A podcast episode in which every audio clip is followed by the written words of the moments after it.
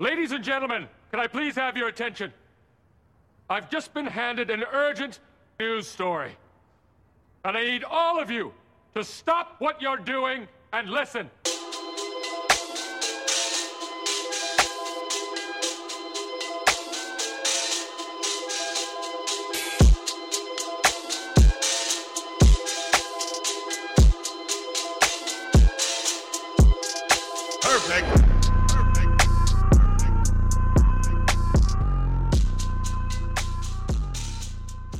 Welcome to After the Act, a film podcast where we talk about movies and shows that we watch. We are your hosts. I am Randy, here with, The man with many names. and today we have a special episode. This is uh this is actually our first time we recorded this year. It's been a while, man. But uh It's been a it's been a heck of a year. I mean, 2019. yeah. This this has been the year of film. I think like just so many amazing things have come out this year to watch for our viewing pleasure. My eyeballs almost couldn't take it, uh, but but I made it. I'm glad you made it too. But made it, um, man. We made it. this was actually really tough. Making this list was incredibly difficult for me um, because, like I said, there was a lot of really interesting stuff, and it was also really diverse. Like there was a lot of stuff that came out that was kind of hard to compare because of the just sheer differentness. That's a word, right? Yeah, uh, just absolutely. the, diff- the the the differentness between the uh, between each film. So uh, for for me personally, the way I judge this, I use the criteria of Oh well, let, us uh, set it up for the users. So as people okay, can okay, uh probably guess from the title of this episode, we're doing our top 10 movies of 2019. So spoiler. uh, essentially what we're going to do is go back and forth from 10 to 1 and say what our movie was in that position why it was and then we'll do our best to avoid spoilers because there are movies that um, you've seen that i haven't and vice versa so we don't want to spoil for each other but also for any of our listeners out there all 10 of you so we're gonna just go No, back no, and no, no. forth and uh all spoilers, all spoilers. I gonna thought that's be- what we talked about. No, we're, we're avoiding spoilers. But most likely, we're going to end up talking about a movie and spoiling it. So sorry in advance. Uh, but yeah, so talk about your process because I I definitely have some struggles with this. So yeah, like I was saying, these movies on our list are all so different. It's hard to judge movies based on different genres to begin with, but at, at least for my top 10, we'll see if we coincide with some of these picks, but it was uh, more than that. It was more than I thought. So what I had based mine on was a was a factor of three things. The first one was was it technically sound? So was it how was the cinematography? How was the lighting? How were the costumes? Second thing, was it interesting? Did it keep me interested throughout the whole film? And three, how original was the plot? I feel like that was one of the biggest criteria for me was how different did everything seem? Was it derivative? Was it predictable? What were the factors going into it that led to how I enjoyed the movie overall? So those are my three factors, man. How about you? Yeah, no, those are all really good. Um, yeah, like we do with any movie, I judge it by all right. Do I think the story is is engaging? Do I like the characters? How's the cinematography? How does it make me feel? Because I can leave a movie and forget some of the plots, but I always remember how I felt about the movie, just general feeling. So that was a big part of it too. And it's it's easier with the slew of movies I've seen in the last couple of months. A lot of these movies pining for Oscar nominations. Easy to remember those movies, but man, I was looking back for movies back in January, February, March, thinking, "Oh yeah, that was this year." Did I like that movie? I did like that movie. Why did I like that movie? So it was int- like some of these I even reread the plot just to get a better feel as to how I felt when I watched the movie. But yeah, you know, story, character, cinematography, big three there, and uh man, it it was actually I made the list quickly. And then once I made the top 10 list, and then I remembered, oh, this movie existed too. This one did too. There's like four different movies that I don't have in this list that need to make this list. And then that's when the sweat started happening. Uh, seconds even before this podcast, I was like making audibles um, before I finalized my list. But it's final now. I'm sure tomorrow Randy will feel differently, but I, I think today's Randy is pretty happy about this one. Yeah, that's tomorrow Randy's problem. So I think we should just we should just move on into this and uh, bring in the 2020 with uh, talking about what we liked about 2019. I like it, man. I like it. All right. So again, we're gonna go ten to one. We're gonna go back and forth, giving what the movie is and why we liked it, trying to avoid spoilers as best as possible. We'll let you know if we just can't help it. Okay, man. So as my boy B Rad says in 2003's Malibu's Most Wanted, I ladies first. Oh damn! All right, quoting what's his face on me. Uh, what happened to that actor? Who's Uh, that? Kennedy? obscurity. He tried to do stand up and then it just never worked out for him.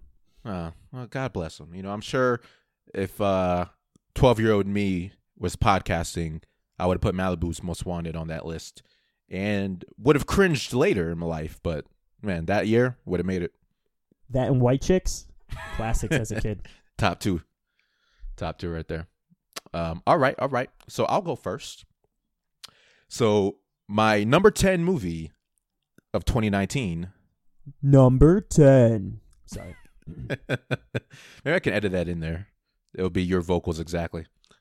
Um, but mine is Booksmart. Um, I really like this movie. Um, in another day, this movie would have been higher on my list, but uh, we talk about you know coming of age movies. What are some of the classics? You have Ferris Bueller, you have Superbad, and you have Booksmart. I think it's up there with the upper echelon of these coming of age uh, comedy movies. And you know, it's just about two girls graduating high school who are straight A, straight edged students, but they realized all their other peers are doing just as well, but they were out there partying and you know having sex and doing drugs. So why can't they do that too? So they get into shenanigans and it is just delightful. The the two leads in that movie just have amazing chemistry. I love Superbad. Um, Superbad is probably in my top ten movies of the 2000s. Um, I, I love the chemistry between Jonah Hill and Michael Cera. Uh, these two leads have the same quality of chemistry, arguably maybe even better because I just love their friendship in the movie. I love the shit they say. They have that awkward teen thing down, but also, you know, they're just like kind of like badass chicks in their own right. Absolutely love this movie. I know you couldn't stop raving about it when it came out. It took a while for me to watch it, but uh, finally did, and yeah, I loved it, and that's why it made my top ten list there at number ten. You know, actually, funny enough, I was thinking of putting that as my number 10, but I didn't do it. And I'm kind of glad I didn't because I didn't want our list to be too similar because that's just boring. But I completely agree with you, man. That is a uh, definitely an honorable mention for me. It was very close to making number 10. Uh, but it's this generation's Superbad. The even the Yeah. story is so similar to the way Superbad plays out, where they're trying to find this party as the climax of the film. Emphasis on climax. Um, and you know along the way along the way they get into these side quests and uh, one of the things i absolutely love about that movie is that one scene where they're claymation and they're like tripping balls and they're like oh, my yeah. god Oh yeah. What is wrong with us? We're fucking claymation. And it's just it's just it's just great in all the right ways. And just like you said the chemistry between those two actresses or actors is it's just it's just great. They have fun. You feel the fun that they have making that movie. And also interesting to note i think that film was olivia wilde's first directorial debut. It was. so it was. yeah yeah. So Shout like out shout her. outs to her. She did a great job. Yeah Yep. Olivia Wilde, uh, Kaitlyn Denver, Dever, who played Amy, and Beanie Feldstein, who played Molly. Uh, they had a great combination there. Um, even some of the other characters, like uh, the one who played Gigi, uh, Billie, who was just like this wild card throughout the movie. It was just it was a hilarious time. So yeah, definitely uh, worthy of my number ten. But uh, how about you, man with many names? What is your number ten movie of 2019? Well, I will say this. You'll probably be like, oh, yeah, definitely an honorable mention. At least I hope so, because this movie was a fun, fun movie. And I think that's what factored into this one. It beat out, out it beat out Booksmart just by this much. And even though you can't see what this much is, it's not very big. It's like I feel a like I have a guess. I'm not going to say it. By the way, we don't know each other's lists.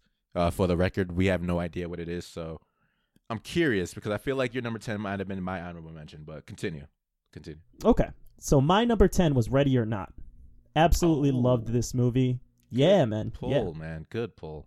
All right. this is this is one we reviewed before so if you want a more in-depth analysis and you know don't mind spoilers definitely go check out that episode uh, but i'm just going to keep it brief like i said we've we've already talked about it in depth but just the highlights uh, the whole movie is like Hitchcock esque, right? It it has this wonderful style to it that you really just kind of appreciate throughout the whole film. It's almost like you're watching a horror version of the movie Clue, and I absolutely love the movie Clue.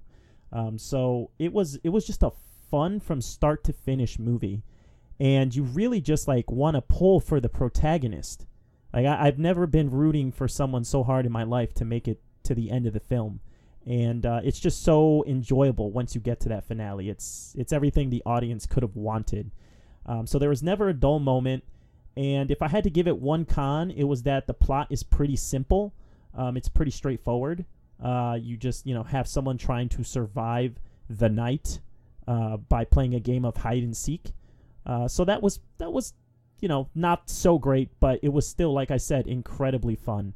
And uh, even though I had that minor gripe with it, it made my number ten. Yeah, that's a really solid uh, number ten. So that's definitely I won't spoil all my honorable mentions, but that's definitely up there too. Um, yeah, it's a movie you don't see a lot these days. It's like a 90 minute 90 minute thriller horror kind of slasher film. Uh, Samara Weaving is excellent in that movie. Uh, I have just pretty much nothing but positive things to say. I agree with you. The plot's pretty straightforward, so it's not that complex of a story uh, in of itself, but the, how they execute what they're doing with the lore was just so enjoyable. Definitely a good time with that movie. And, yeah, uh, and they didn't even like yeah. really market the film. Like I remember seeing trailers for it maybe a month and a half out, maybe two months, and then that was it. Um, after that, it was just like really no promotion for it. So I wasn't expecting much, but man, what a what a delightful surprise! Definitely go check it out if you haven't seen it. Uh, yeah, Yeah, absolutely. Good call for number 10. So I will give my number 9 movie of 2019. number nine. That is Little Women.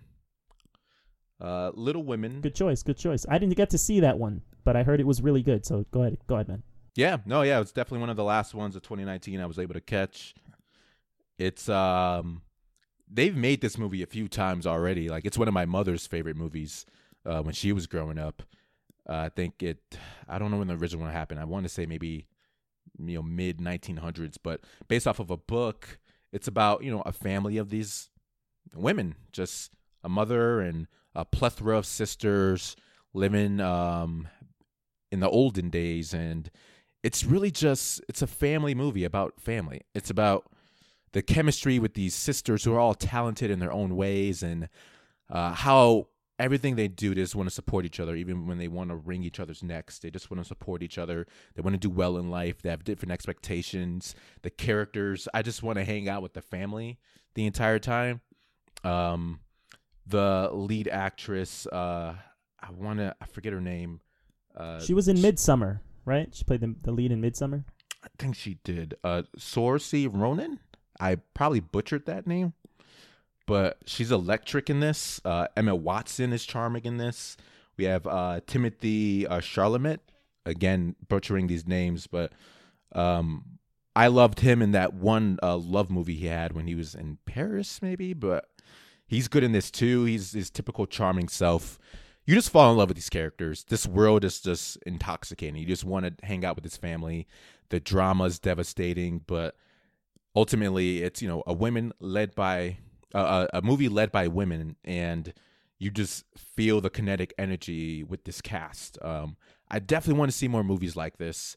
I haven't seen one quite like this this past year, and you know I don't think they need to remake this movie again. I think they uh, they nailed it once again. Uh, Greta Gerwig directed this one, and she did a fantastic job. So, um, if you had a chance to check it out, check out Little Women. It's my number nine movie of 2019. I definitely will. Um, it's actually one of the bummers I had about making this list is some of these films I haven't seen yet because they came out towards the end of 2019, and this was one of them. So I'm glad you said, you know, reinforced all the positive things I've heard from this film already. Um, and I can't wait to watch it because, like you said, it's had a few remakes before, which I've seen them, but you know, from what I understand, this one adds a little bit of flavor to it to make it its own enjoyable experience. So I'll Definitely. definitely check it out. And, now uh, for my number number nine. nine. Sorry, I just love doing that. It's so much fun. Um, but my number nine is very similar to my number ten, um, and I think a lot of it has to do with just the style of both of these films are so similar in a lot of ways that I just had the same positive things to say about both of these films. So they kind of interchanged and competed for number 9 and 10, but ultimately this one won out and I'll tell you why. So my number 9 is Us. And again, Ooh, nice. you got yeah, man. Yeah. Monkeypaw Productions I think second film um, which is Jordan Peele's, you know, production company. Uh, he made Get Out first, but this is the sophomore debut of Jordan Peele taking on a horror movie and just killing it, like in all the ways that matter, right? Um, the style again, very Hitchcock esque. You could tell he gets a lot of his inspiration from those style of films or those types of films. And one thing I really liked about this one was that the story is just incredibly original and even wonky at times, where you you don't really know what's going on until the very end, but you you're, you're interested. It's not like you lose interest and then find out what's going on. It just kind of unravels at such an appropriate pace that it's just fun from start to finish. And the other thing I really liked about this film was just Lupita Nyong'o. Her acting in this movie is just bar none incredible. Uh, she does such a fantastic job of playing two different roles, and at the same time playing them with such originality that you truly believe it's two different people. So I really loved this film. I loved the style. It was so suspenseful, but there was one con, um, and the con to this one for me was also one of its strengths. For me, it was an original story, but I feel like the ending was a little too convoluted and like just out there. Um, so I still have to say I enjoyed Get Out more from Jordan Peele, but this one is fantastic and it beat out Ready or Not just because, you know, the story was just so much more original than the story for uh, Ready or Not. Yeah, that's very fair, man. Solid pick. Uh, yeah, I think Jordan Peele hit it out of the park again with that movie. Very much enjoyed it, and I, I I just think it's going to help a surgence of those type of movies, those deep concepts, sci-fi, Twilight Zone esque uh, budget movies that you know all you need is ten million dollars or so, and you can still make a very enticing thriller. So, very solid number nine, man. Very solid number nine. Thank you. All right. So moving into my number eight movie for 2019. So that is Knives Out. Knives Out, the Rian Solid Johnson choice. joint. Yes, I you know I think we all really enjoy this movie. It's one of those whodunits, but spun in such an original way where you know try not to spoil this because this is such a fun movie to go into unspoiled, but it does different tropes of whodunits in a way where you're not used to. Like you're rooting for characters you normally wouldn't root for just the way this movie was written. Um, I don't know if it even is on the Academy this year for Oscar nominations, but Best Original Script should definitely. This is definitely a high contender for Best Original Script. It is smart. It is funny. It is witty in every way. Uh, There's there's not a single point in this movie where I'm bored. This is either action and stories developing that I am engrossed in, or these characters with this really dysfunctional family union. You just love to hear them bicker at each other. Chris Evans plays the opposite of Captain America. He's just you know pretty much Captain douchebag in this one, but he does it so well. Um, I love everyone in this one. The lead, the leads just knocked it out of the park. Um, I hear they're developing a sequel to this movie, so they can uh, delve deeper into different mysteries going on in this universe. But uh, Knives Out, definitely uh, one of Rian Johnson's uh, most, maybe most successful films outside of Star Wars. And I can't wait what he does next with the series because this first one was excellent.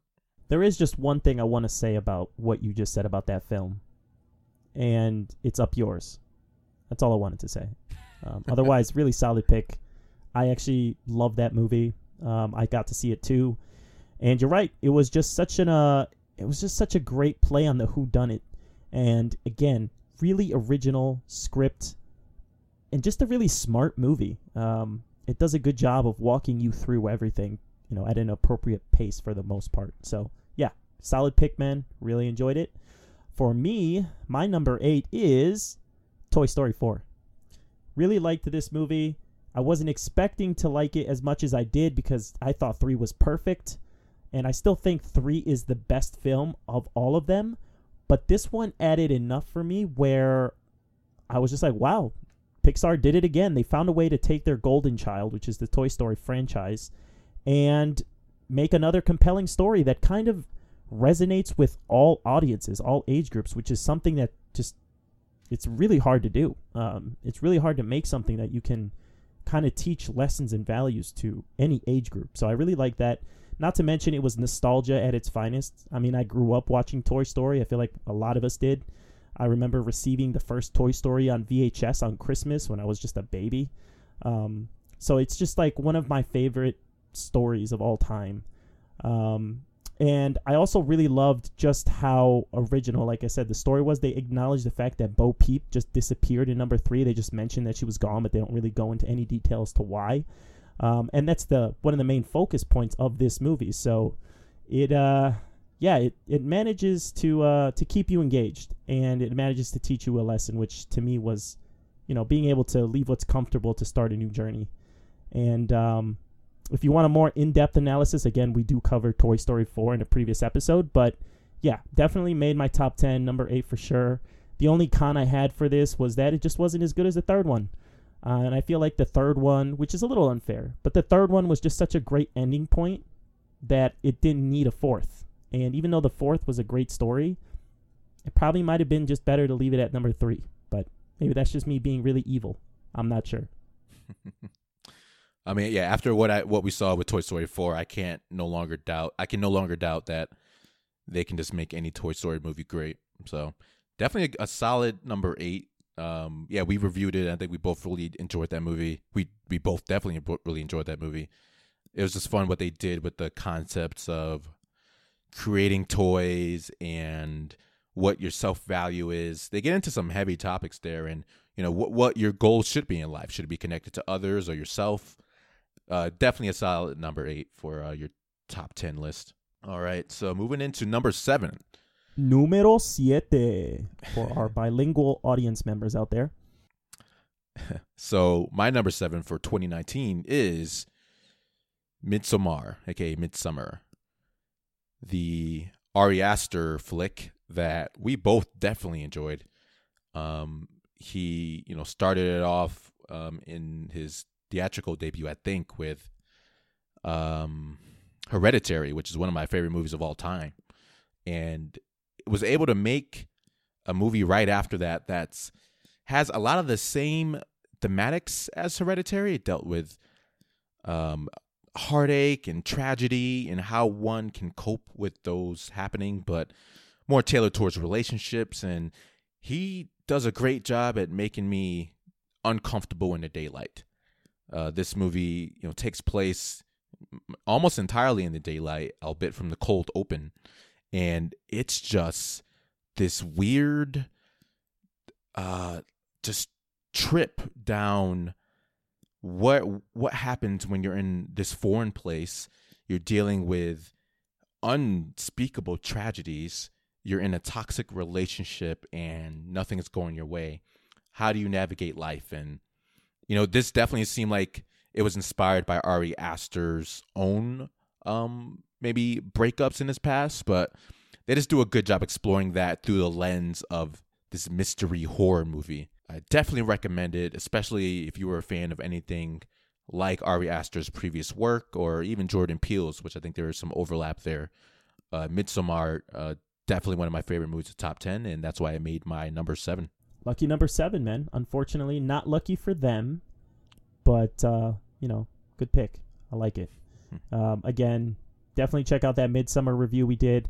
We go ham in that review. We cover a lot of interesting little nit nit picky parts of that film. So for sure, you know, solid solid choice, man. I love that film. Um, so my number seven, and I feel like this movie is probably on your honorable mention list, but you know, I won't I won't re- have you spoil it yet, but for me, number seven was John Wick Chapter Three, Very and nice. this was tough for me because normally action films, it's hard to compare them to like some of these Oscar-nominated contenders, right? Like, it's an action film. It's meant to entertain you at a core level. It's supposed to give you an adrenaline rush. Very seldom does a action film actually contain an original plot or a plot that's supposed to teach you some moral lesson. But I'm here to tell you right now, John Wick is not your stereotypical action film. I mean, I think this is the third film we reviewed ever, and it's one. I think it's still the longest review we've ever done, maybe second longest, but it has so much to offer. Uh, the story of John Wick, the world they build, is just so cool, and it just leaves you wanting to know more and more. And it's actually one of the few times I can say, at least in my experience, where the third film is the best one in the trilogy. And for me, those John Wick films just keep getting better and better. They add more story. The choreography is even cleaner. The the villains are just very interesting. It's so stylish. It's it's everything you could want an action film to be. And again, it's one of my top ones because it's very reminiscent of my favorite action series, which is The Raid Redemption. As a matter of fact, that has two actors in the film that were characters in those movies, the Raid movies. So it just pays homage to, you know, those old school style of shooting action films where it's all about the choreography. It's not quick cuts, it's not CGI, it's not stunt doubles. You see Keanu at his finest. I mean, yes, they did use some stunt doubles for some of the scenes, but Keanu does a really good job of trying to keep that at a minimum. And um, yeah, it was just it was just a lot of fun. The world is beautifully expanded, and again, cinematography is just just on point. They go through different locations in this film, and each time they show it, it's just so beautiful. Um, if I had to pick one con, um, it's just that I expected the story to wrap up after a third film. You would think that after a trilogy is over that they would wrap up the story, but apparently not. Apparently they're just getting started, and John Wick is going in for number four, which is exciting and crazy at the same time, but because these films just have trended in an upward trajectory, I just I'm excited for the fourth one. It's probably going to be even better. So yeah, really enjoyed it. Um, the only other con I can think of for this film was just sometimes it's too over the top, but that's true for any action film. So I can't really, you know, ostracize it too much for something like that. Um, but you know, everything else is really well done, really well thought out. The gunplay is actually kind of realistic. Um, yeah, just really fun, start to finish. My that's my number seven. Hey man, solid, solid choice. Had a lot of fun with that film too. Uh, we saw things in choreography I've never seen before in action films. Um, I've never seen glass used the way they used glass in this movie. Um, but yeah, we we somehow talk about that movie for like two hours or so in our podcast or in our episode uh, number two actually uh, for this podcast, and that's just because there's so many things to geek out about with the choreography. So um, yeah, not a lot of action movies I think make typical top ten lists, but Chapter Three for John Wick, well deserved, well deserved. All right, well we're gonna get into I believe yeah number six. So number six for my 2019 movies is Toy Story 4. Wow, you copycatter, you suck. I'm just kidding. Well, go ahead, man. I mean, I actually love Toy Story 4 more than you, so I think I'm a better person. But this, uh, I mean, you know, I can echo everything you said about this movie. Uh, didn't think it would be good, honestly. I just didn't think they had enough story to justify a fourth film. All those typical things. What else can they do with the story? They covered so much already, but Toy Story 4 proved that th- the writers in this one had a lot more to say. They deal with existential crises, your place in the world, um, what does it mean to have a goal? Is it wrong if your goals aren't tied to what they used to be? Is it fine to move on to your, from your current state of life? Very adult themes um, that they cover in this. But beyond that, it was also just a really funny film. The story was enjoyable. It, you know, it captures your nostalgia while still pushing the overall arc of these characters that we've lived with for decades forward. So, definitely love this film. Not much more we can say about it that we haven't uh, said in our previous uh, episode review of this one, but absolutely love Toy Story 4. In another day, this actually would be higher on my list, but uh, I mean, there's this this top five list is too hard right now, so uh, well placed at number six for me. Why do we do this to ourselves? Like this is stressful. Oh, it is. I only do this because I love I just love our audience, but this is not enjoyable for me. Like this this is not cool, man. All right, I love all movies and I don't appreciate you making me pick and choose, okay? Oh yeah. Right? I want you to feel pain. I want you to. It's the only way to express love, I think. But yeah, dude, this top 5 was pretty tight. I kept moving it around, but it's gonna be fun to get into. But before we do that, your number six of 2019. Mark of the Devil. I'm sorry, trying to make these you know numbers interesting. I'm sure someone out there will appreciate it or at least chuckle. Anyways, my number six is The Irishman, and I know you said you didn't watch this one, but I'm gonna This give you reasons to want to do that. Okay, let me hear. Here's the first one. This is Martin Scorsese doing Martin Scorsese things. And if you know Martin Scorsese's style, it's always very street, it's very visceral, and it's very gangster. And this movie delivers on all of those fronts. So if you love Martin Scorsese's style, then you're going to absolutely love this film and then some. One of the things I really liked about this movie is just that the cast is star-studded it's amazing to me that a Netflix film, this is like just boggles my mind. We live in a day and age where we don't even need theatrical releases for movies like this anymore. You have Joe Pesci coming out of retirement to play one of the main characters. You have Robert De Niro, Al Pacino. These are all these are all household names for like the last 4 decades and they all do such a great job of portraying their characters that the story even though it's another gangster story, it's just so it's just so realistic. Like you feel like you live in that world and you understand these characters on a very deep and personal level.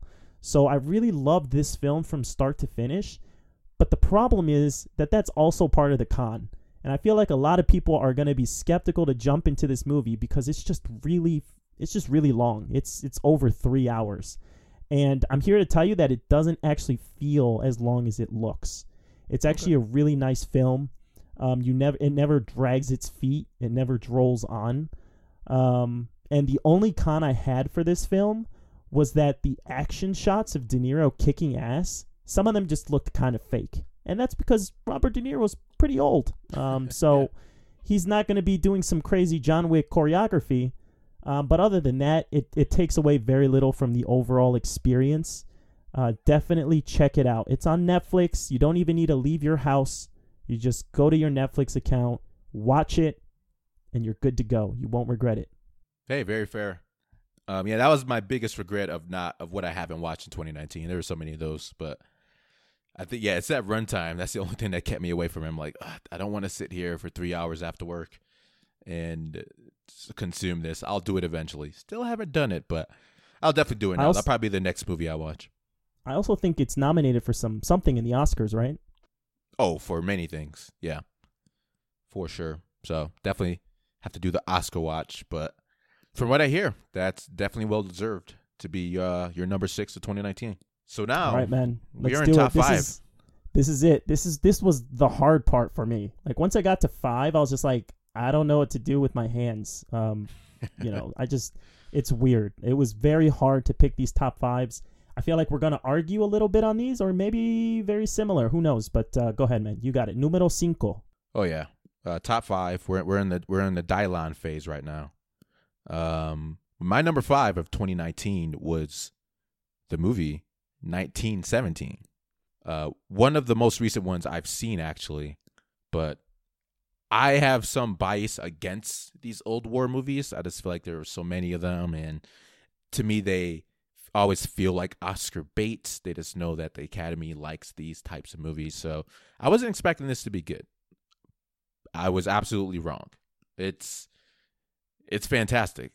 The gimmick that they have actually helps the story in that it's cut to look like one continuous take throughout the movie.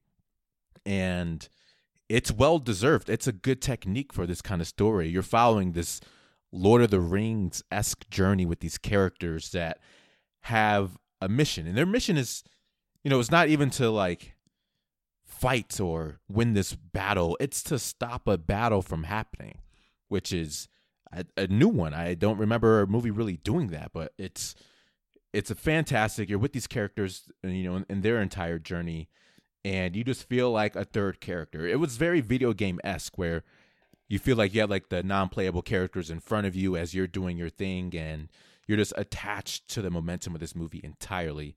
The cinematography, it should win everything. I don't think it even it was even nominated for best editing, but to me, this is the best edited movie of 2019.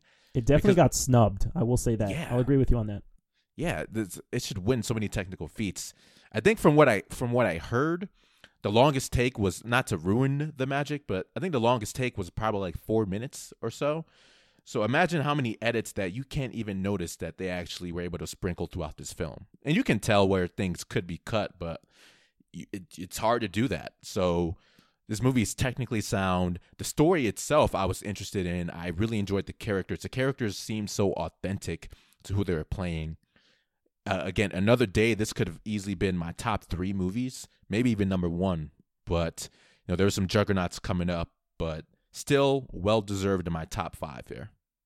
Bro, I'm not gonna lie. This didn't make my list because I swore that was a 2020 movie. released at the end of uh, 2019. It was uh, it was limited release, so I don't blame you there. Okay, so you cheated. Just say you cheated, and that's totally fine. Oh no, I just do my homework and check release dates. But No, you all good. cheated. Okay, it's you know we'll agree to disagree. You cheated. It's okay. It's a great film. People definitely need to go watch it. I loved it. You just cheated. Okay, just let's move on. Let Reading say is my cheating. number five. It, it is all right. You know I can't do that. Stop rubbing it in. It's all right, man. It's all right. I do these reviews with my heart, not my brain. Come on. so my number five was Uncut Gems, and this was a strange movie because a lot of my friends were on opposite ends of the spectrum.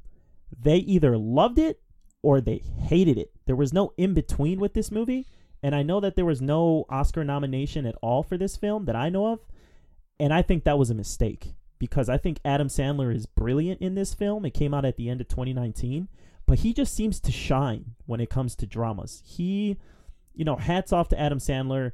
There's something, you know, about maybe comedians in in sorrow. I mean, I'm sure I'm sure we've heard that many times, but it just he it brings out the best in Sandler, and uh, he definitely shows it in here. One of the things I found really interesting was um, about this film was Adam Sandler was interviewed, I think, by Conan O'Brien, and I didn't even know this, but this script was written like over ten years ago. It was Oh, yeah. written a really long time ago, and it was pitched to him a really long time ago. And his manager was just like, "No, this is gonna be a bad image for you. Don't do it." And so he didn't. And he finally, you know, three times the charm, looked at the script and finally did it. And my goodness, I wish he had done it sooner because the movie is just it's just made for him. Like he's such a believable like scumbag type of character who has a gambling problem and he's just so like he's like wholly unlikable. But at the same time it's just so entertaining to watch. And I think the thing that this movie does so, so incredibly well is that it just it aims to make you feel as uncomfortable as possible from start to finish. There is never a break. You just feel like you're, you know, claust- like if you're claustrophobic or don't like yelling or loud noises, like Steve Carell in Anchorman, don't do it. Like, just don't put yourself through that torture. You will not enjoy this film. But other than that, like, it's it's amazing. And the whole the whole movie's about karma.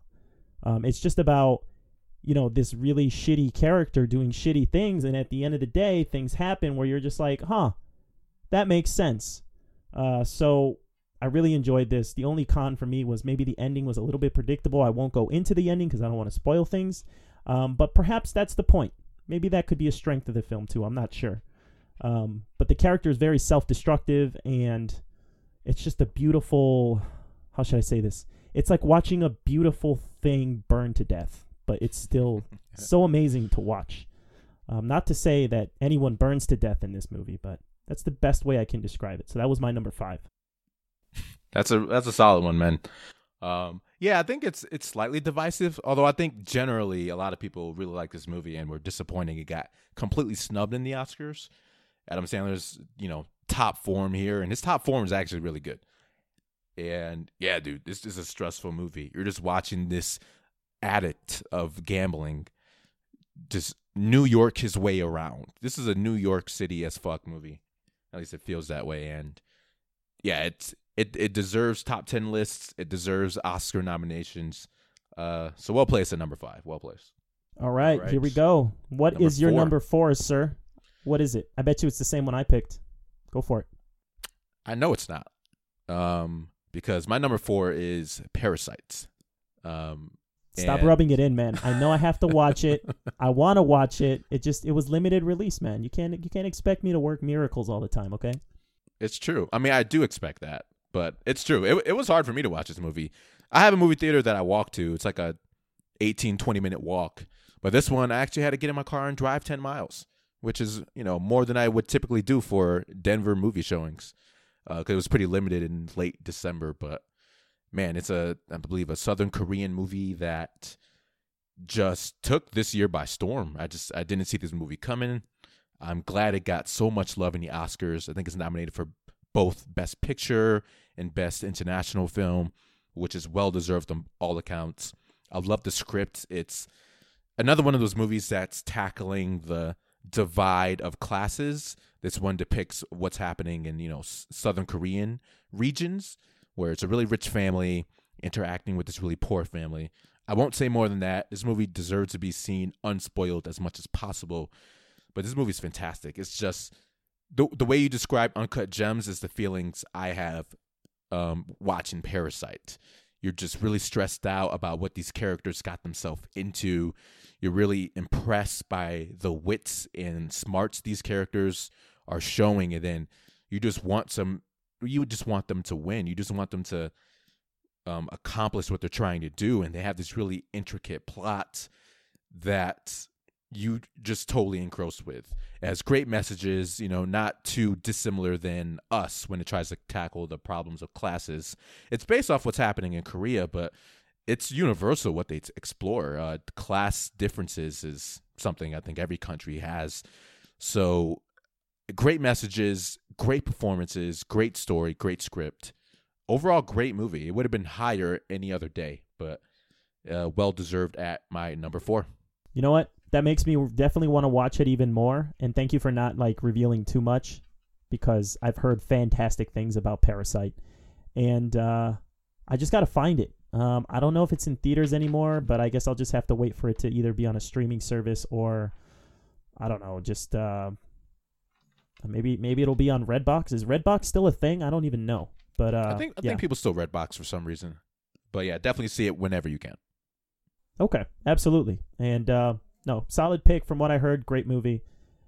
All right, moving on. My number four is a Netflix film. I bet you can guess which one, Randy. I can guess, but continue. It is actually Marriage Story. Nice. Um, I really, I don't know what it is, man. I think between this and Uncut Gems, I just love watching movies that cause me pain in all the best ways. Uh, this movie was just so powerful. Um, and again, I'm I'm amazed that Netflix is just like still putting out these bangers, and we live in a day and age where we can watch such incredible films from the comforts of our home. It's it's, it's amazing. But there's powerful acting. Uh, the scene where you know, the two main characters argue with one another is bar none just so beautiful and so painful and cringy to watch in all the best ways. Um, and it just makes it seem so real in terms of like how breakups work, how divorces work.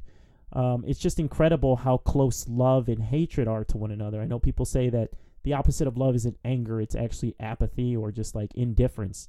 And you, they, they really like take those themes and they make it so hyper realistic that you feel like you're part of the breakup and you're feeling their emotional turmoil. It's it's amazing.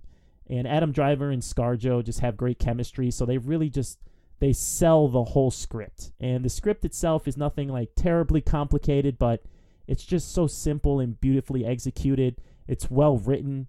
Um, I just really love the believability of the whole thing. So definitely worth a watch. The only con I had was that I felt the movie just kind of resolved rather quickly. Maybe there should have been more, you know, emphasis on maybe how the son was taking the divorce, like what his train of thoughts were, instead of just watching him interact with Adam Driver's character for most of the film. So that's something I would have liked to have seen more. But other than that, it was just, it was really, it was really powerful, and um, it's definitely worth a watch. Just don't watch it if you don't like to be sad, because this this will this will get to you in all the right ways. Um, yeah. Hey, that's a really solid number four. Uh, yeah, the first person I recommended this movie to after she watched it, she's like, "Yeah, I can't stop crying now. this has triggered all the things I felt." And I was like, Bro, "Oh no, I'm so crying. sorry." yeah, I think it happened to you. So I, every time I recommend this movie, I always had to put a trigger warning because yeah, you're gonna catch some feels. It's gonna, it might, you know, dig up some things you've uh, success, successfully thought you buried before. But yeah, I can only just echo everything you said. Great movie, great cast.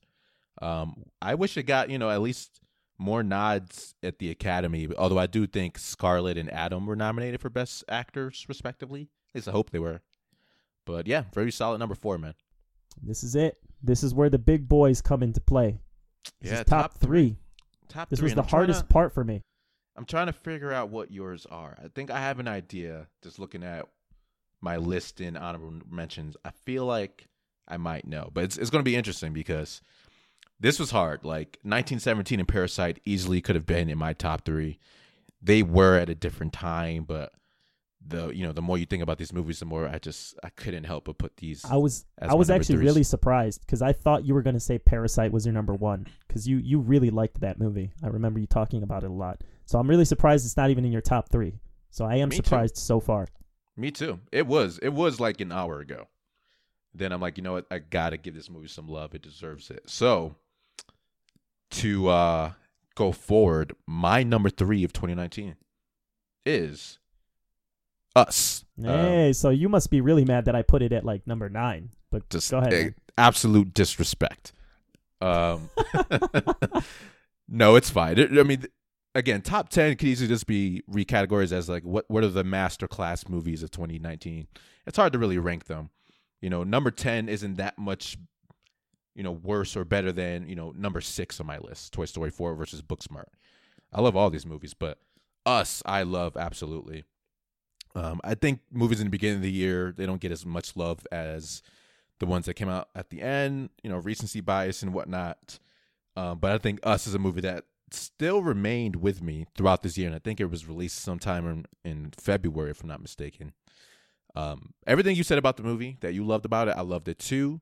It's a unique premise. It's this crazy sci-fi Twilight Zone esque movie that also deals with um, divides in class and race. Um, it has this bizarre plot. I won't spoil anything for those who somehow still haven't seen Us yet.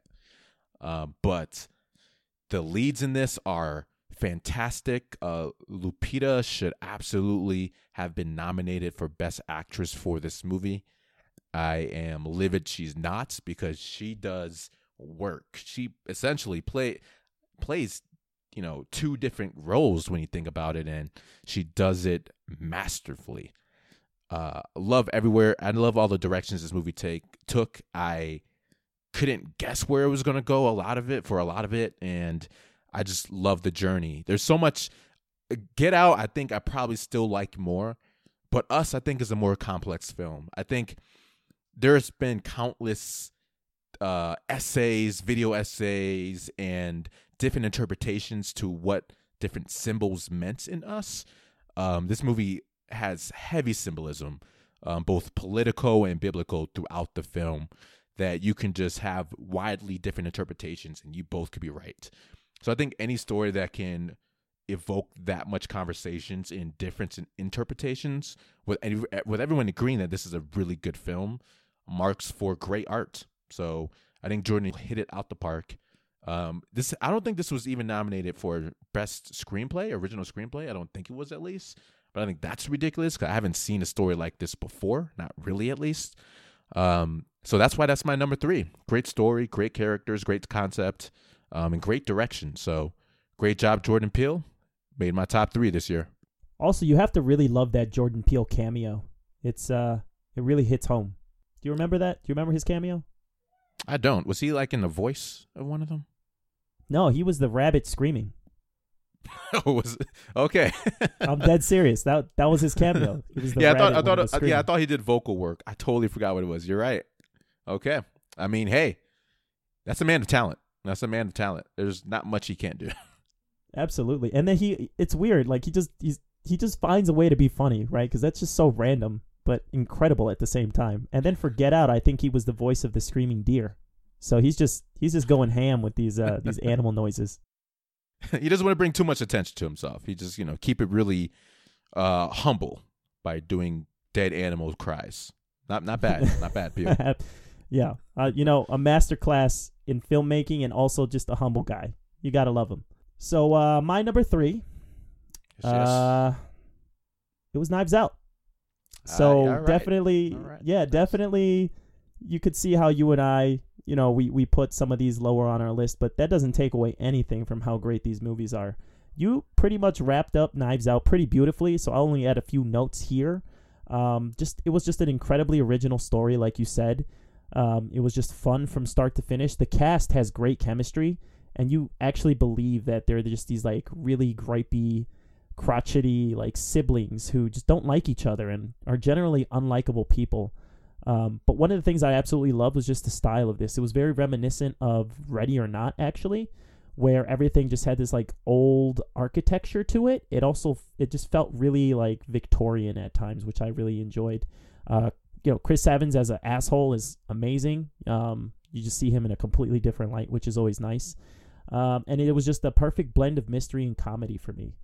So it was just a great ride. I love the donut comment. I won't spoil what that means, but that made my day in the film. That was top top ten quotes of 2019, hands down. Abs- absolutely. And if I had to give it one con, again, these cons are minimal because all these films are great, but I feel like uh, the ending, while it was well explained, it was maybe a little too convoluted. Um, you know, they really went for trying to keep it under wraps until the very end, which I I did like, but I thought maybe it was too out there. But hey, that's my gripe. That's not necessarily true.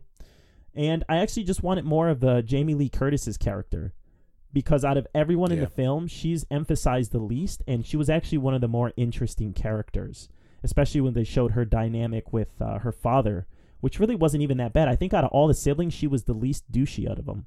She was just really angry. Um, but yeah, I would have liked to have seen more of her, but otherwise, just very solid film from start to finish. I'm really glad they're doing a sequel for Daniel Craig's character, so I'm looking forward to that. Yeah, absolutely, dude. Um, yeah, and you know what I love most about that movie? It's the core of the story is good people are good. Like the movie is about being a good person ultimately, and I I just love what they did with that kind of thematic. So very solid number three. This was higher, uh, again like a couple hours ago, but uh, I take nothing away from it. Excellent film, excellent number three choice. And I have a funny feeling you and I have the same number one. I honestly think we have the same number one, but go ahead. You start with your number two. I I don't know what your other two are. I I know I know what one of them is. I know it. I know you well enough to at least know what one of them are. I I can guess what the other one is, but man, I this is going to be interesting. So Lies and slander. You know nothing. uh man, I'm I'm still trying to think what yours is. I I want to say somehow you were able I'm not going don't spoil it if I'm right, but I want to say you somehow put you found out you found a place for Lego Movie. I feel like you did. If I were to take an outlandish guess, Lego Movie um, would be my outlandish guess for you. You have any for you have one guess for my top two? Yeah, Yeah, you know, Godzilla. my- Got you really like you really enjoyed that movie. I know you did. yeah, people can uh, listen to that uh, episode of our podcast and see me try my best not to shit all over that movie.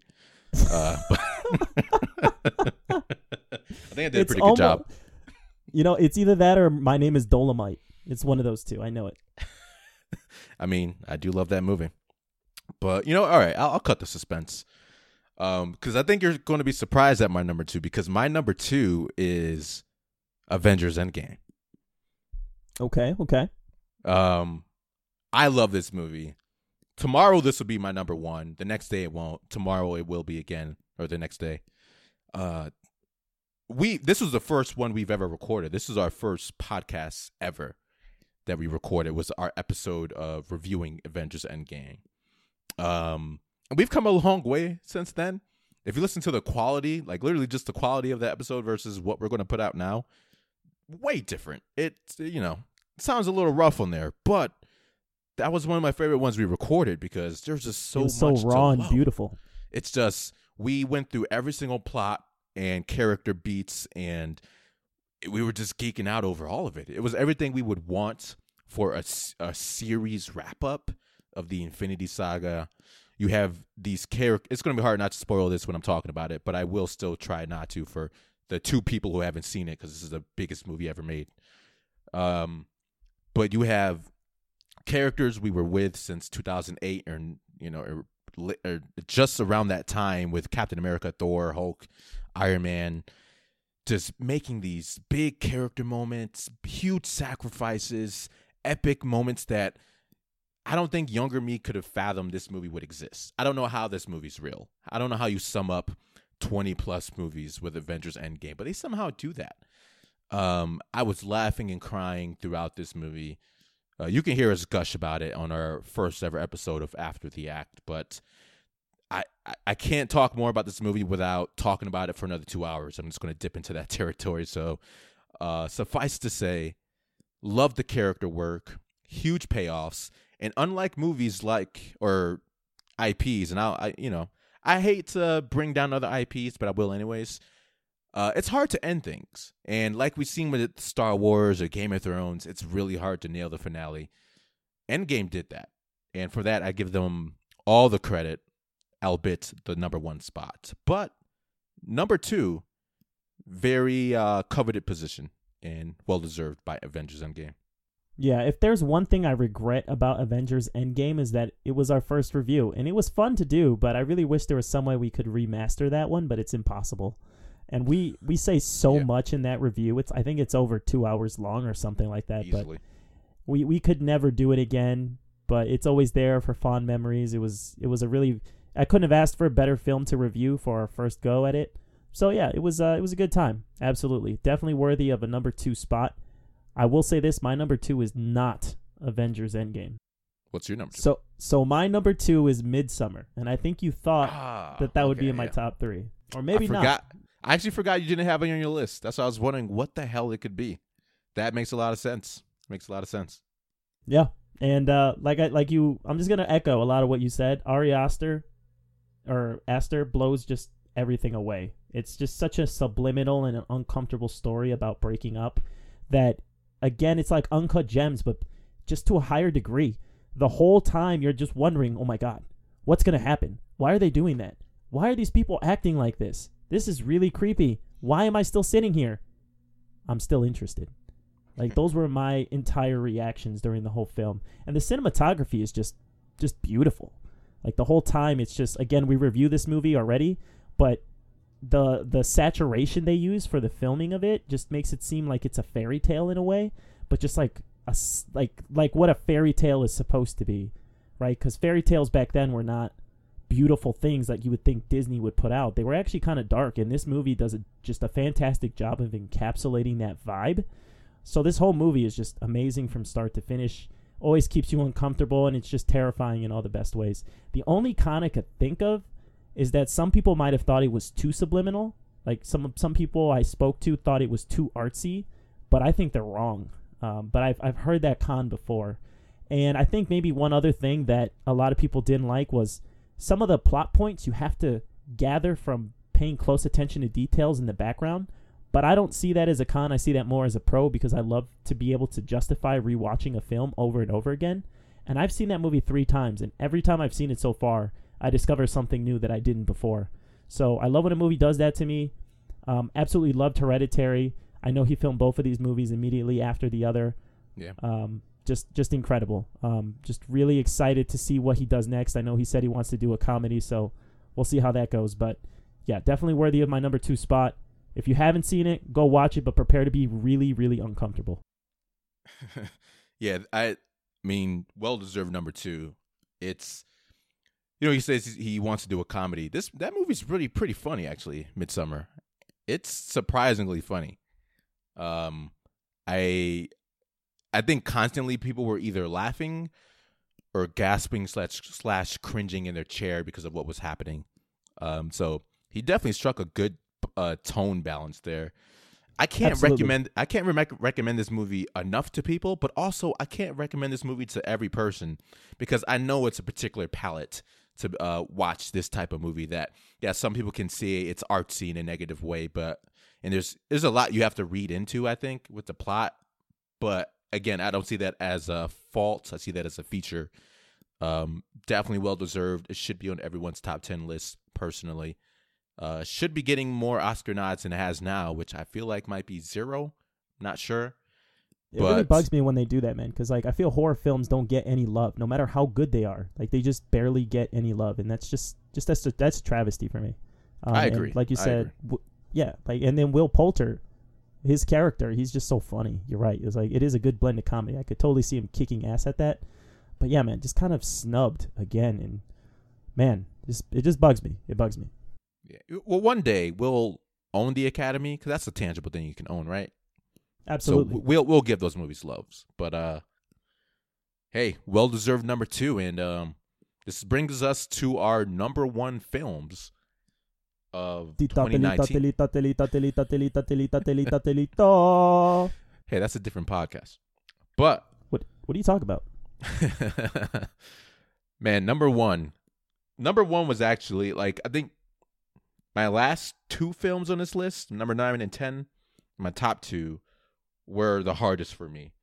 Um, only because like, you know, this is going to be cemented in what our top ten films are, and what do I want to say is my number one film, and it kept going back and forth.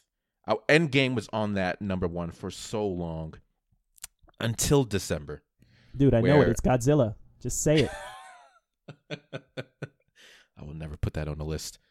Um, but man, I my number one film, the only movie that somehow beats Endgame is Marriage Story. Wow. Yeah, Adam Driver and ScarJo beat Thanos. That's crazy. they did. I mean, hey, you know, you got uh, Kylo Ren and Black Widow teaming up. They they could do some damage. That's right. Yeah, yeah. But I I absolutely love this movie. You know, you said all the things I would echo as well. This is a quieter film, obviously, than Endgame. I think they're pretty opposites in what they tackle. But something they actually have in common is how they take time to deliver great character moments. So you have this couple that's essentially marriage story could be called divorce story. It's a couple, their marriage is failing. What happens when a marriage is failing? And I think they describe that beautifully. It's it's definitely a movie that pays tribute to the idea that the people who can hurt you the most are the ones who love you, the ones you love. And in situations where you're going through a divorce, every little thing you've ever said to your partner in confidence and something they've accepted at the time can be used as a weapon just so lawyers can help get their client what they want and deserve. And it's a brutal film. You can tell these characters love each other, but what happens when the love isn't there, it, it can turn nasty. And you just have, again, you, you mentioned the scene, the, the argument, and anyone who's seen this movie knows what the argument is. I would put that scene as probably one of the best scenes of 2019 and, and in the 2010s in general. Um, it is intense. They break down completely. Everything they say, you know, there's love to it, but it is absolutely going for the jugular with every insult they say, you know, you know, death threats even. And it's all true. And th- there's a beautiful moment. I don't want to spoil this film, but it's, you know, well deep into the movie where they've already had the harshest of arguments against each other, but they still had these moments of, hey, by the way, I know we, we're having dinner with our lawyers to figure out the logistics, but um, Adam Driver character didn't know what to order, but his wife knew exactly what he wanted to order. She ordered it for him. And those beautiful moments of they're so connected, they know each other so well that even when they hate each other, they can still support each other. You know, Adam Driver was holding his kid while Scarlett Johansson tied his shoe for him because you know, his hands was full. And I thought little moments like that where it showed they're a real couple. They really loved each other. It just didn't work out, and when it does, when it doesn't work out, it just hurts. And this movie just did a great job at exploring what happens when love is fading, and they did it in a beautiful way. And I think more people should see this movie. It is, you know, again, trigger warning for Marriage Story. It will trigger some shit, but that's what I look for in a story. I want it to trigger emotions, thoughts. People have different interpretations of like who was more on the right with the Scarlett's character. Was it Adam? Um, does that even matter? But again, this movie I think had had probably had a lot of couples and people talking after it, and I think that's a sign of a good arts where you can have different interpretations, yet the movie itself still holds extremely strong. So, Marriage Story, my number one film of 2019.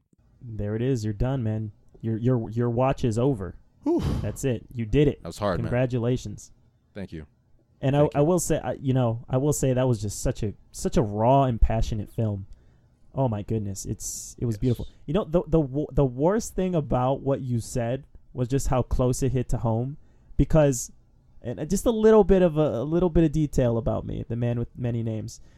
I uh, I actually saw that movie right before I got dumped for a breakup, so it just like, oh man, it just in retrospect, I don't make good decisions in my life. I should have I should have waited to watch Marriage Story. Um, but it was maybe that added to the effect of the film. Maybe it did. Maybe maybe it made it better for me. You know what? Yeah. So from now on, if you're gonna watch Marriage Story and you have a significant other, break up and then watch the film. It's even better. I promise you. Um, and it was funny too because like Marriage Story reminds me a lot of like the tone is very similar to BoJack Horseman, where it's just like Hmm. very sad and very visceral, but also has these nuggets of truth in it that are just incredible uh, about just life and love and loss. So, um, absolutely, man, I completely understand your number one, but my number one was your number two, and that was Avengers Endgame. That's why I thought we were going to have the same number one. Um, and you know, Very fair. number one, number two doesn't really matter. They're both amazing films. And I will say, Avengers Endgame, like you said, highest grossing film for a reason. It was the culmination of, you know, what, 22 films uh, beforehand for the Infinity Saga. It just did not disappoint.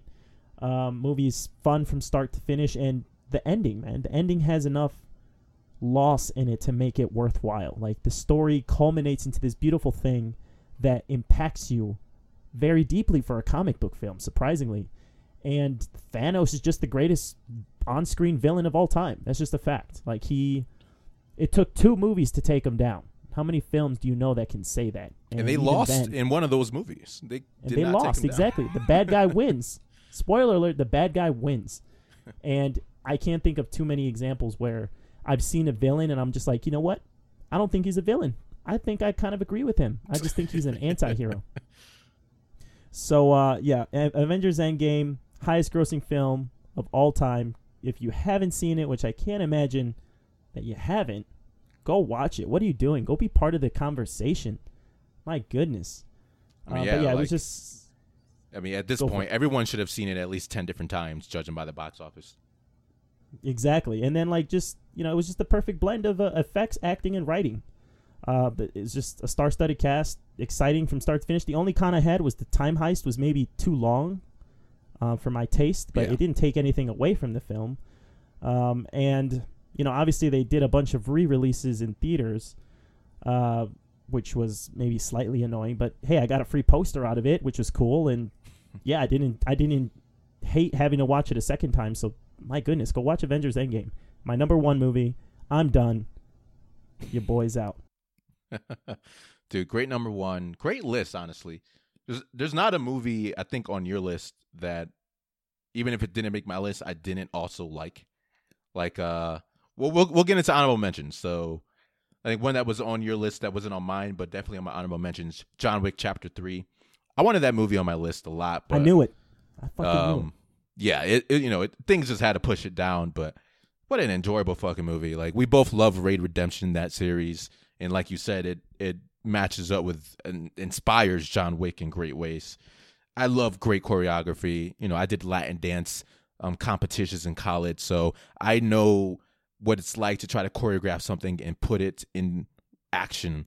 And for them to do what they did in this movie with their martial arts battles, their just street brawl, brawls, their motorcycle chase scenes, it's beautiful. All three movies are they just keep one up in each other. And yeah, John Wick Chapter Three, definitely on my honorable mentions. Um, this is the movie I wanted to put on there the most out of any of them, and it was uh, My Name Is Dolemite. I really wanted to put that movie. That that's this actually on my list for honorable mention. It was a fun, it was a it was a decent film. Like it was more than decent actually. It was it was enjoyable. It was Eddie Murphy's return to form and it's really good. Yeah, and you know, I think more people should see it. I think I don't think it got love at the Oscars, but this and I, I've heard people say it before, um, but it was it felt similar to the Disaster Artist, but it had a different tone. So the the Disaster Artist is like, all right, this amateur filmmaker is making bizarre decisions and they're clearly not working out. You could say that same thing for My Name is Dolemite. This amateur filmmaker is making bizarre decisions, but he keeps striving for the best and it happens to work out.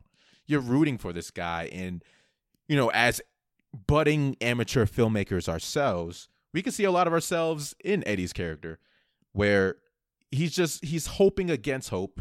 Everything says he shouldn't be able to do what he's doing. And by sheer determination, he just keeps making moves happen. And it was just enjoyable from start to finish. It, it was on my number 10 list until I remembered I saw Little Women in Booksmart, but definitely should get some love. Definitely should get some love. Glad it was on Absolutely your honorable agree. mentions as well. Absolutely agree. Yeah. Um, for my honorable mention, I, I had Dolemite, and then I had two others. Uh, the other one was Booksmart, which I kind of mentioned at the beginning of this episode. Mhm. Um, it just you know slightly got beat out by Ready or Not, but that's because I enjoy horror films a little bit more than I enjoy comedies. But hey, you know that's my preference. They're both really solid films in their own right. Um, and then my other film was one you didn't get to see. It was Doctor Sleep. I really enjoyed that. I thought it was a really great sequel to a cult classic and The Shining. Um, you know, Kubrick's The Shining is a household name in any horror fan's uh, arsenal, but they did a really good job of keeping this one fresh and entertaining without trying to be the first film. And I think Ewan McGregor does a great job of playing Danny as he's all grown up.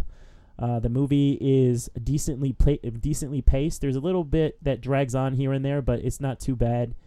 And the story itself is kind of heartfelt at the end towards the resolution. So it's a it's a perfect blend of scares and at the same time drama. Surprisingly, so yeah, I enjoyed Doctor Sleep. The only I guess con to that would be that you need to see The Shining in order for that movie to make any kind of sense to you, uh, because it builds from that world. Uh, but other than that, uh, definitely go check out Doctor Sleep, especially if you like horror films. It was uh, it was pretty good. Yeah, I will too. Uh, once it starts streaming somewhere, I'm, uh, I'm definitely going to catch it. And that's it, man. We did it. Um, I actually had a, I had a few more for honorable mentions, so I couldn't Oh, I couldn't okay. li- I couldn't right. even limit this list. So I'll just run through them pretty fast. It made your list. I wanted to make my list. It didn't. Uncut Gems. You said everything about it. Um, really solid film. Um, you know, just got beat out by a few others, but Adam Sandler, make more movies like that. I fucking love when you do that. The Meyerowitz stories, funny people, punch drunk love. Keep doing that shit. I love it. Um, It's actually really funny because I think I saw this that he posted on Twitter, I believe, that because he was snubbed from the Oscars, he jokingly said "Oh, he's just going to make another bad movie now as, as like punishment to, to everybody out there. Yeah, yeah, it, it's. uh I mean, he probably will too, just out of whatever he has in his next contract. But I mean, yeah, make more uncut gems films too, Adam Sandler. It's it's fine. We love those two, even if the Academy doesn't. Uh Zombieland Double Tap. I don't think you had a chance to watch that, but I didn't, man. I'm disappointed. Yeah, I it's another one I want to see. Yeah, very enjoyable. You know, it's very similar to the first one. The first one still leagues better, but only because it's the first one. This one plays in that universe, um, but but it's just it's just as funny. I can see this being a TV series that I would actually watch, a 40 minute comedy series. They expand the plot and lore somehow too, so it was pretty fun. Um, I thought you were gonna put this on your list. That's why I thought maybe you'll sneak it into your like number two secretly. But Lego Movie, uh, part the second part. I honestly enjoyed that movie. Um, the only thing is, is um, it just it just got beat out by all those other films. But it is it's a it's one of the it's like similar to Toy Story four where it resonates with an audience that's of different age groups. Like there's adult humor and child humor in there. So I that was that was a good one, man. That was a good one. Yeah. I mean, yeah, it was definitely enjoyable. It actually had similar plots, beats to Endgame somehow. Um, but yeah, very enjoyable. And then uh Ready or Not, which made your list. Wanted to make my list, but again, you, you said all you could say about Ready or Not. Solid film, solid 90 minute um thriller, and definitely will like more movies like that. But yeah, that does it from honorable mentions. I could probably go on, but yeah, it was a it was a decent year. I think I had mixed feelings after the six month mark of 2019. I actually felt it was kind of weak, but then, at this the second half of this year just you know kind of destroyed everything. And I think I've seen a you know three four movies a week for the last four weeks, just trying to make sure I can see everything I wanted for this list. But hey, that was exhausting. But I can't wait to do it again because I also, as much as it pains me to put any movie at number ten, and it can easily be number one. Um, I know it's just fun to kind of thinking back at what we had in media. Like Endgame feels like ages ago, but it was like just back in like April and May. Um, Us came out in February somehow. We're almost into February right now. Like as soon as people hear this episode. Uh, but yeah, 2019. I think it was actually a pretty good year for movies in general. How, how did you feel about the movies uh, for uh, 2019? Well, I thought 2019 was the year for movies. There were just so many great things that came out, and you you know not to knock 2020, but I feel like 2020 is going to be a pretty weak year when it comes to films. 2020 looks But- rough. It does. But here's the thing, man. And I know this is a film review podcast, but it's looking like this is the year for video games. And I'm excited for that because I haven't played video games in so long, and it's giving me a reason to jump back on that. Uh, Oh, for sure. So, you know, one thing switches for the other, but in terms of films, I'm not terribly excited for a lot of things coming up. I'm trying to think at what one movie that's coming out that I'm actually excited for. I think The Eternals from Marvel comes out this year. Um, Yes. So I'm excited about that. I mean, it's Marvel, so it's already cheating saying I'm looking forward to the Marvel movie, but I'm definitely looking forward to that more than Black Widow. I am sure I'm going to like Black Widow. I just think it's four years too late um, for me It to really really, care about yeah. it. Even it's ten years too late, honestly. But uh, the Eternals sounds like this weird, bizarre Guardian of the Galaxy esque movie, but with gods instead. So, pretty excited to see how that gels with the lore. But yeah, I'm probably more excited about video games and TV shows than I am movies for 2020. But hey, man, that just gives us a reason to start a Twitch channel. Like, that's the move right there for 2020. Let's just do I think, that. Yeah, I think it is, man. I think we're actually going to do that pretty soon. So look out for that. Um, but we're still a movie podcast. We're still going to watch all those movies. We're going to review them. As you know, I I, I would Not say to that. mention. Oh, you go ahead. Yeah, I was just gonna say like a lot of these movies I didn't even see coming that I loved. You know, I didn't necessarily think I would love 1917 when I saw it on the Wikipedia page for films coming out in 2019. So there's a lot of movies without descriptions and trailers yet that I'm sure I'm gonna love.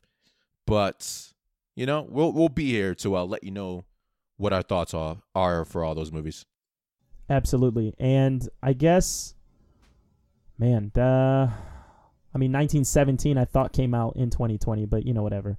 Um, and then It, it so it debuted in Ireland on December fourth. Then it debuted in United States on Christmas, with limited release so that they can actually get Oscar contention. Otherwise, they couldn't make the criteria if they didn't release it in 2019 when they did. So technically, it came out, but then it did have a full every theater release uh first week of January. So understandable, understandable. Absolutely. And one thing I do want our audience members to know is this year I'm going to push real hard. I'm going to push Randy here to review some older films with me. Because there's a lot of really Sure. cool old films that don't really get a lot of love. Um, and sometimes they get remade. Um, so it's always good to compare them to the remake. So since this is a year where we're going to get a lot of films like A New Saw, or I think they're even remaking. No, we get a Halloween sequel. That's what it is. We- yeah, we get called Halloween Kills. Yeah. Yeah, yeah. So it it's something I would like to do. I'm sure we will do a few episodes where we'll make those comparisons. We'll watch the older version and then we'll watch the new version and then, you know, give our thoughts. So other things to look forward to. Unless you have anything else to say, Randy, I think this is a perfect spot for a plug. Question mark? Oh yeah. Um, but yeah, uh, definitely interested to know how you guys like this episode format. I actually like making lists like this, so let us know if you guys like this one. If you want to hear us pain through, uh, okay, I mean one challenge, I'm listening. one challenge I might put onto you, man, with many names, is uh, you know, 2010s. That's over. We're in the 2020s now. Whole new decade of movies. You better not say what I think you're about to say. I think Better don't do it. that we should Oh no. give our top 10 movies of the 2010s. I'm putting it out there. man. That's that's not gonna happen, man. That's way too stressful. That's that's ridiculous. Put it That's out there. ridiculous. I think by the end of January, we have enough research and brain trauma to put it, to put together a list. We'll revisit a topic, but something to think about. Something Avengers will be number one. Is still like just expect me to say that because Avengers is like the beautiful culmination of the end of the 2010s. Like technology, um, you know, story building up with the Marvel franchise, it's still going to be number one. Spoiler alert, okay? It's still going to be number one. Dude, I, honestly, I, I, would believe that. It, I know I put Marriage Story as number one, but I wouldn't be surprised if I made another list and then Endgame made it and Marriage Story didn't if we did a top 10 for the decade.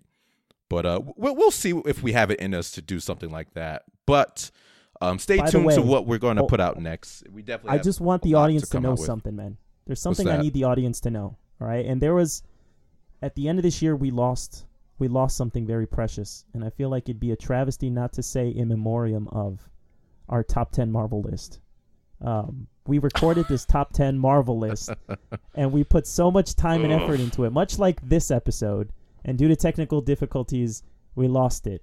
But I just want to say we don't forget, like in memoriam, R.I.P. It was a beautiful episode. I'm sorry you guys will never listen to it, but it was it was amazing. Okay. Yeah, maybe one day we'll attempt to recreate a similar list. But yeah, technical difficulties on my part was just pretty much made it unlistenable. That one hurt because that's probably the best episode we probably filmed. You know, to tease everyone for something they can never get. But again, we can have more episodes like that, like this one. There's a lot of things we could review. Like we have I think we had plans to make a list for our top horror movies. We haven't quite got around to that, but there's so much we could dive into um, while we wade through movies that maybe isn't worth reviewing. We can review old ones, make lists. Um, yeah, all for that. But it's going to be an exciting year, man. Uh, we've definitely upgraded our uh, podcasting skills here. So excited to put even more content out than we did last year. And um, until next time, you can always find more more of our work at malumpictures.com. You can contact us at after the act at gmail.com, after the act podcast at gmail.com. You can find more of our episodes on Spotify, Apple, Google Play, anywhere you typically listen to podcasts. And hey, 2019's over. We made it. Let's do 2020 right. And that was beautiful, man. Let's start. Let's you know, let's uh, let's do it. Let's kill it this year. Let's make this the year for us. Let's do it. We love you, everyone listening. Thank you for sticking with us throughout 2019. We promise you, this one's this year's gonna be even better, Or not. Those are our only options. or not. but we're gonna try. We're gonna try. Hell yeah. Peace. See ya.